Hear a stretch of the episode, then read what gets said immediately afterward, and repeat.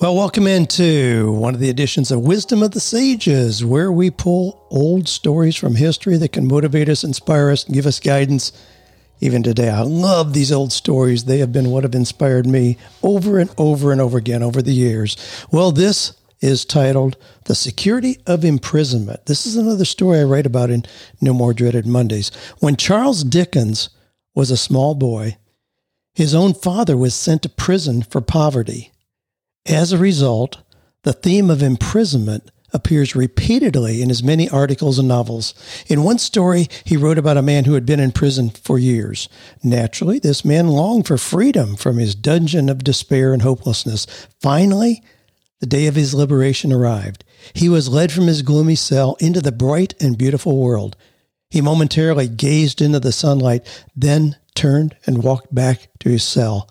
He becomes so comfortable with confinement that the thought of freedom was overwhelming. For him, the chains and darkness were a predictable security. So how do you view change? Is it frightening and intimidating? Or is it an opportunity for positive transformation? You know, just this week, I got, among many, a note from a gentleman who says, after struggling with unemployment following an unexpected job loss, I now work for a great company which treats employees very well. However, while I now have the safety of a steady paycheck, it's not enough to support my family comfortably. Instead of treading water, I'm now on a lifeboat, but I want to get to a cruise ship. Isn't that, isn't that a great kind of visual picture? I was treading water. Now I'm in a lifeboat, but I want to get to a cruise ship. But what keeps somebody there? William James said, he who refuses to embrace a unique opportunity loses the prize as surely as if he had tried and failed. So the first step in creating positive change is to identify, what do you want? I mean, what would your ideal job be? What business would you love to start? What kind of people would you be working with? What skills would you be using? How would this engage your passion? How would this be making a difference in the world?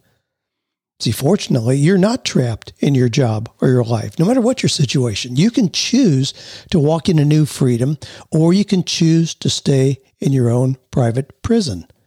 Like the man in Dickens' story, we can be tempted to become secure even in negative situations.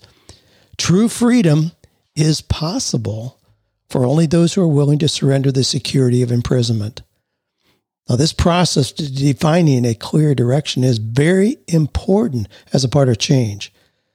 I mean, often people come to see me with a very precise sense of what they are leaving, but little sense of what they're moving to. Now, I want you to get this.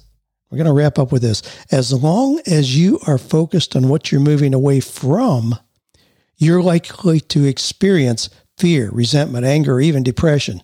As soon as you get a clear picture of what you're moving to, you will get a wave of confidence, boldness, and enthusiasm that can move you forward. Don't get trapped in the security of what may be holding you back.